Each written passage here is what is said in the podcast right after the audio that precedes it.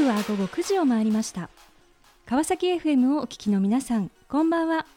パーソナリティの森さやかです。本日さんびゃくさんじゅういっかいめとなります森さやかの Life is the Journey。 この番組では毎回さまざまな分野で活躍されている方をお迎えし、人生を振り返っていただきます。前回は服飾史家中野香織さんにご出演いただきました。じゅうきゅうさいで旅行ライターとして文筆業をスタート。東京大学で英国文化を専攻し、当時誰も取り上げていなかったファッションに注目。業界に革命を起こしたマリー・クワントに直接コンタクトして研究した日々。就職せず、自分らしさを大切にフリーランスとして道を歩み現在。ラグジュアリーという視点で時代を捉え、旧来の価値観にとらわれない新たなものを生み出していこうと世に発信し続けている中野さん。県外からのメッセージに耳を傾けようというメッセージをいただきました。今回も素敵なゲストをお迎えし、お話を伺っていきたいと思います。この番組は人と技術の力で驚きあふれる世界を、株式会社ワーワールドの提供でお送りします。さあ、それでは本日のゲストをご紹介いたしましょう。スマイルサークル株式会社代表取締役、岩城典子さんです。岩城さん、よろしくお願いいたします。よろしくお願いします。はじめまして。はい、よろしくお願いいたします。えー、本日はですね、あのリモートであのつないでお届けしてまいりたいと思いますが、えー、さて、はい、岩城さん、現在どのようなご事業を展開されていらっしゃるのでしょうか。ぜひご紹介をお願いいたします。はい、あのスマイルサークル株式会社という、まあ、グループになってるんですけども、あの食にまつわる全般をやっています。えー、食品のバイヤー業務から商品開発であったりとか、えーまあ、卸業もありますし、実際に店舗を構えてグランドフードホールという店舗が、えー、兵庫県と大阪と、えー、六本木にあるんですけども、えー、そちらの店舗も運営、えー、行っております。なので食にまつわることがもう全てあの行っている会社でございます。あのこの放送局川崎からですと、やっぱり六本木のですね、六本木ヒルズのお店がとてもこう近いですが、はい、あの、はい、お店に入るとものすごいいろんな食品がこう扱って、はい、なんかちょっとワクワクしますね。ありがとうございます。あの本当に、まあそこに置いている食品はもう全部、あのもちろん私食べてますし、はい、あのどんな方がどんな風に作ってるのかっていうのを本当に厳選に厳選して、あの皆さんの体にいいものだけで、後世に残したいものだけっていうのを販売してるお店になります。うーん、あの店頭にはあの花粉症に効くものとかですね、こう疲れに効くものと思ってああこれいいなと思いながらですね。はい花粉症ですか？花粉症です。あ、そうなんですね。なんかね、最近悩まされてる方多いですけど、でも、えー、食べ物って本当楽になりますよ。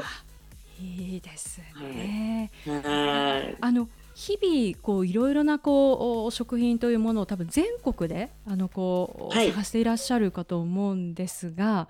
はいはい、なんかこう最近あの岩城さんの中ですごくこう気になっていらっしゃるものっていうのは何かあるんでしょうか？えー、もうね、本当に毎日本当何十いっしゅうかんで何百っていう試食もするんですよ。うん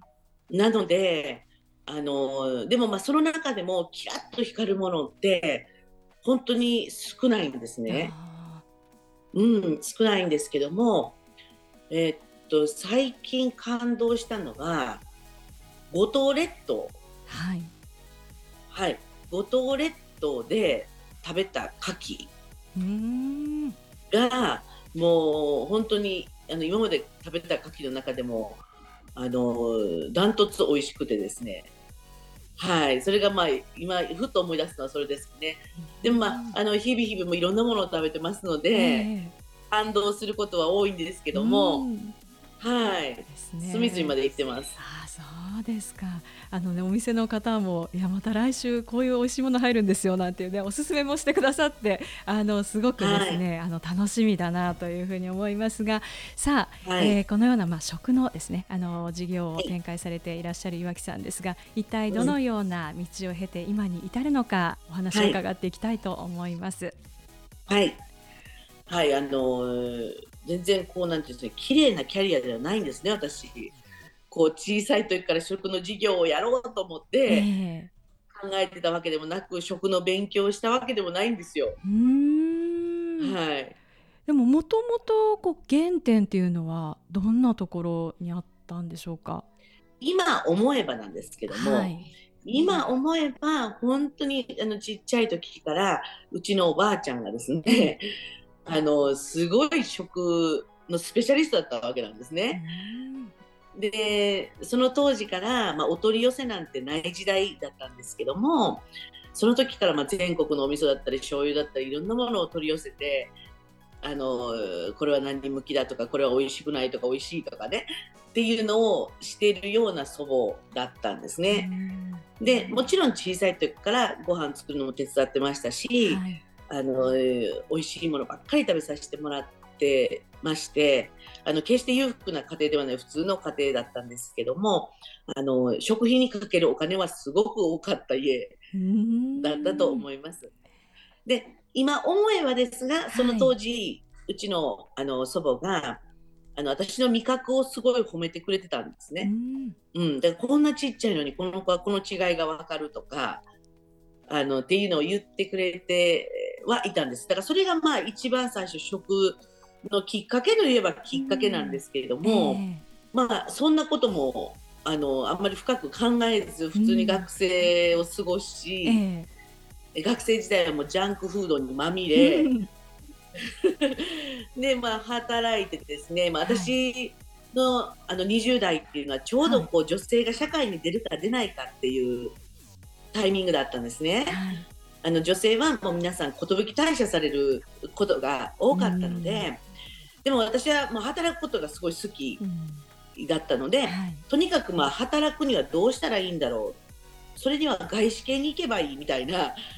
こう外資系だったら女性はもう活躍できるっていうようなこうイメージがあったので、はい、じゃあ外資系に行こう、でたまたまギャップがアメリカから日本に来る、入社しちゃえみたいな、もうそういう感覚でアパレルに入ったわけなんですよ。へー、はい、だからあの今思えば全然関係なかったんですけども、でも実は、はい、そのギャップでの、うん、あの私の仕事、はい、させていただいた仕事っていうのが実は今にすごい活かされてるんですね。うーん、はい、例えばどんなことなんでしょうか？はい、あのアパレル業っていうのは、まあ、これ日本の場合なんですけどね、はい、あの食品業界に比べて本当に進んでるんですね。うん、なのでその商品を最大限に魅力的に見せる方法であったりとか、はい、あと購買心理学であったりとか、ライトの重要性であったりとか、うん、うん、そういったことっていうのはもう本当に食品がこう導入し始めたのはここ数年の話なんですね。なのでその考え方を組み合わせてどう販売していくかとか、はい、あのそういうことをアパレルから実はすごく学んでいたなと思います。うーん、はい、いやその後のお話大変気になるところなんですが、あの後半引き続きお話を伺っていきたいと思います。はいはい、えー、さてここでゲストの方の意外な一面を探ることを目的にこんな質問をさせていただきます。今、はい、岩城さんが興味関心を持っていることを教えてください。はい、えーと、うーん、ふたつあるんですけども、はい、栄養とサウナです。はい、栄養とサウナ。はい。うーん、なんかでもどっちも体に良さそうという感じですね。そうですね。もう栄養満タンとってサウナ入ると、はい、恐ろしいパワーが出てくるんですよ。そうですか。だからそれ切り離せなくていくんじゃないとダメなんだろうなと思いながら、でもやっぱそれちょっと切り離せないなと思って、うん、はい、もう今はもうそれにどっぷりハマってますね。気になるというか、はい。そうですか。じゃあまあ結構頻度も高くサウナに。はい、はい、あの週にいっかいは必ず、はい、行ってますね。いいですね。私もパワー全開で行きたいですおすすめです。はい、ありがとうございます。さあ、それではここでいっきょくお届けしましょう。ローレン・デイグルで Thank God I Do。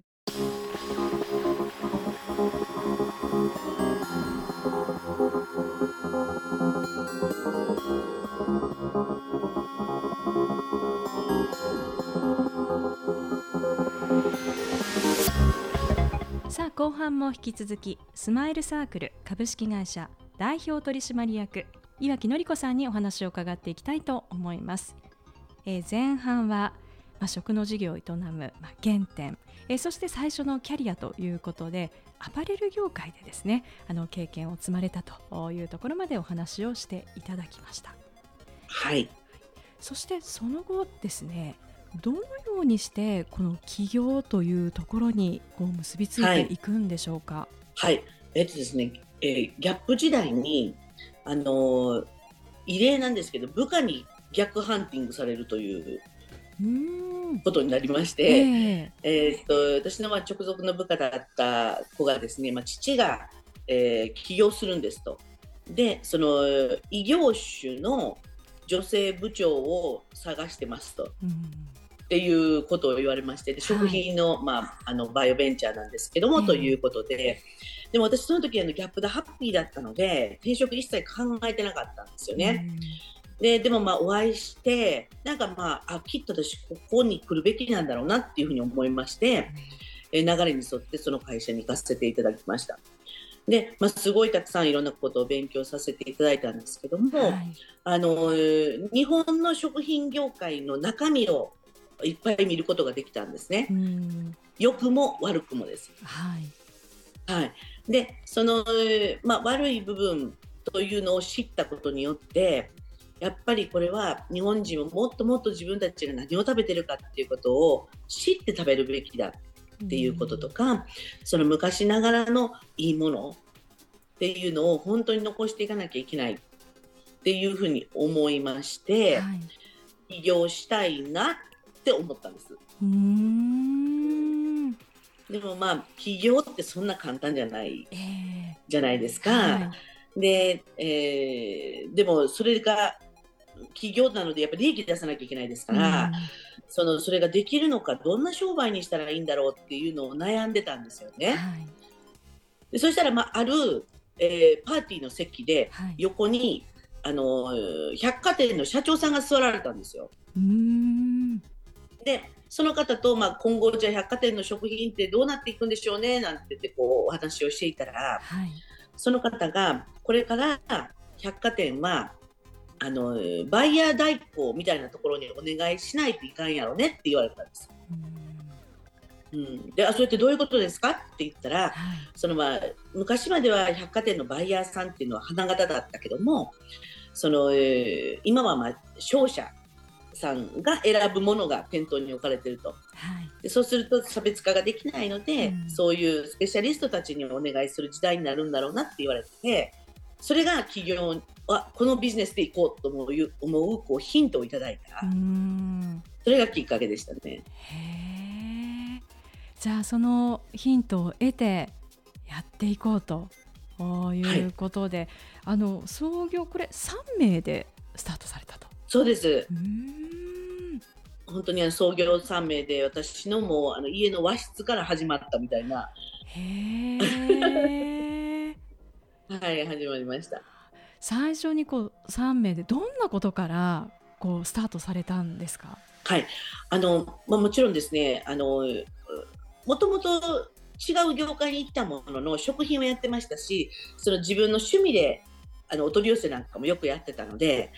あのそれどこの何が美味しいかっていうのなんとなく分かってたんですよね。でそれを生かせて生かしてですね、そのヒントをいただいた百貨店の会長さんに会いに行きました。で会長の一言で私は起業することになりましたので、あのお仕事くださいって言って言いに行ったんですよ、はい。へー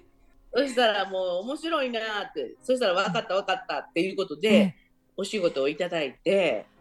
へー、はい。でその百貨店さんとはもう今でももう本当に深いお付き合いをお仕事をさせていただいてます。あ、そうですか、はい、えじゃあその本当にあのパーティーに出て本当にそのたまたまと言いましょうか、その隣に座っていらっしゃって、はい、そこからもう気がつけば今もお仕事をしてという、そんなことなんですね。そうなんですよ、はい、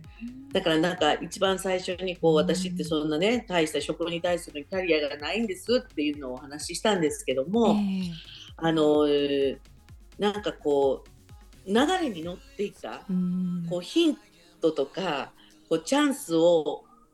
こう掴んでいった結果今こうなってるっていう感じで、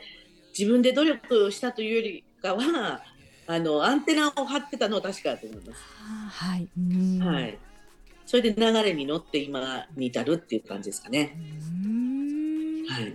あのこのバイヤー業とい う, こうお仕事ですが、このお仕事 の, その醍醐味っていうのはどういったところなんでしょうか。はい、うんとですね、まああの人なんですね、結局は、はい、その素敵な人と美味しいもの作るんですよ。うん、でそのふたつに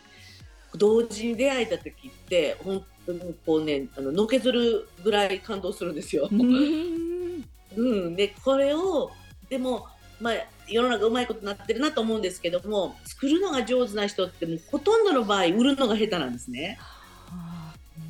だからこれをじゃあ広めるために私に何ができるかって考えて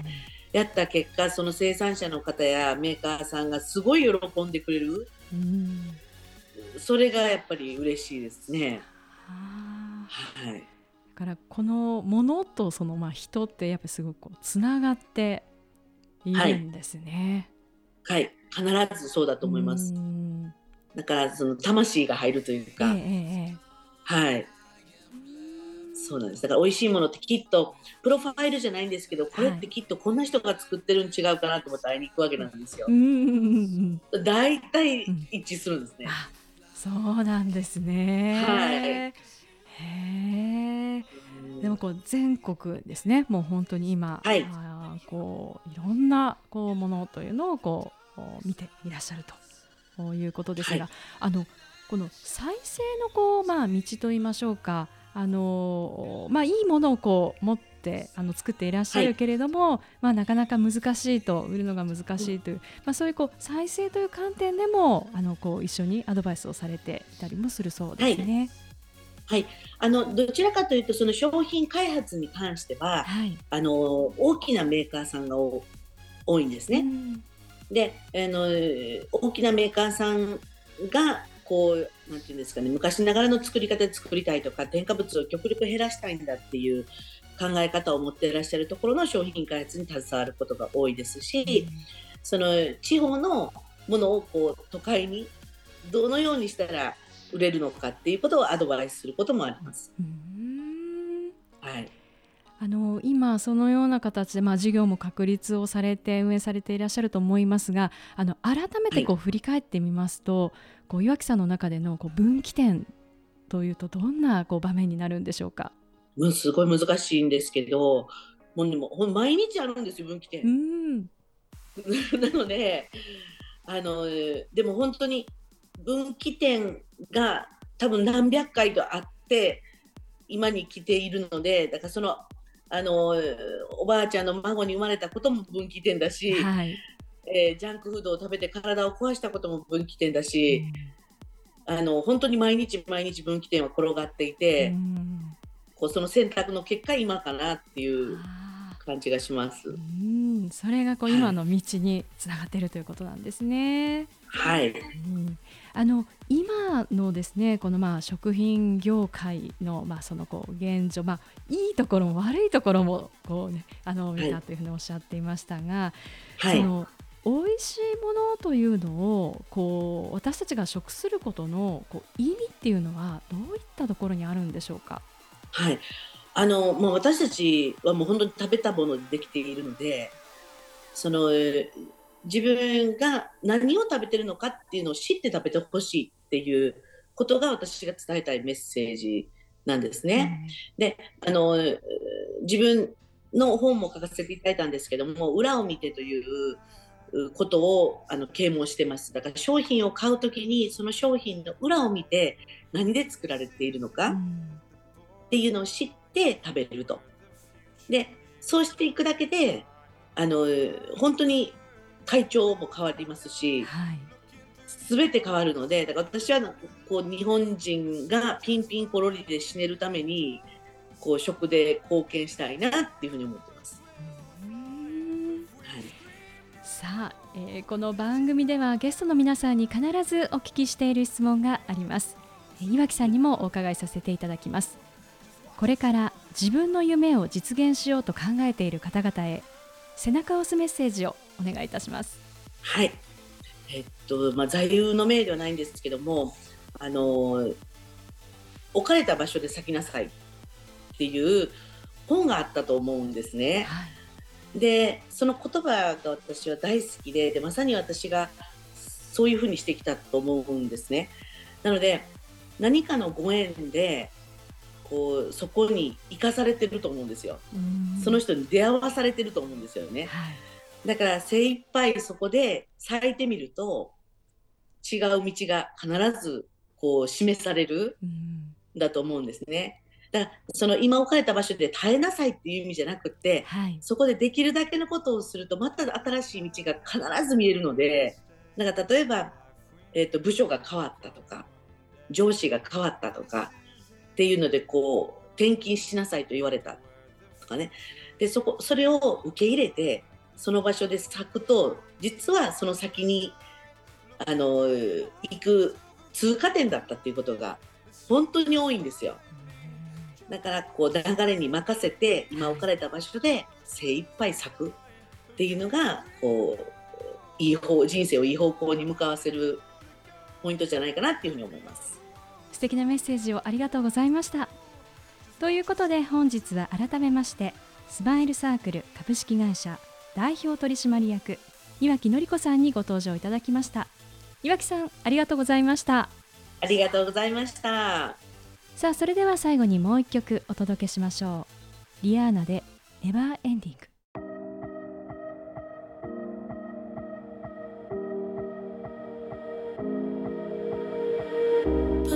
森さやかの Life is the Journey いかがでしたでしょうか。外資系アパレル会社でマーケティングを学びバイオベンチャーに転じて立ち上げを経験する中、思いがけず知った日本の食品業界の現実、食に関わるビジネスへの思いを抱く中、偶然出会った百貨店の経営者の一言に背中を押されて起業を決意。食の世界の新たな扉を開き、じゅうねんごも残したい安心安全な真のおいしいを届けている岩城さん。業界におけるこれまでの常識を覆し、ゼロから立ち上げていく起業家としての凄みを感じました。おいしいものを食べているとき、顔がほころんだり、満足感で心が満たされたり。岩城さんのお仕事は、幸せを届ける仕事とも言えるのではないか、そう思いました。次回はどんな素敵なゲストの方が来てくださるでしょうか。来週もまたこの時間にお会いしましょう。今日も一日お疲れ様でした。おやすみなさい。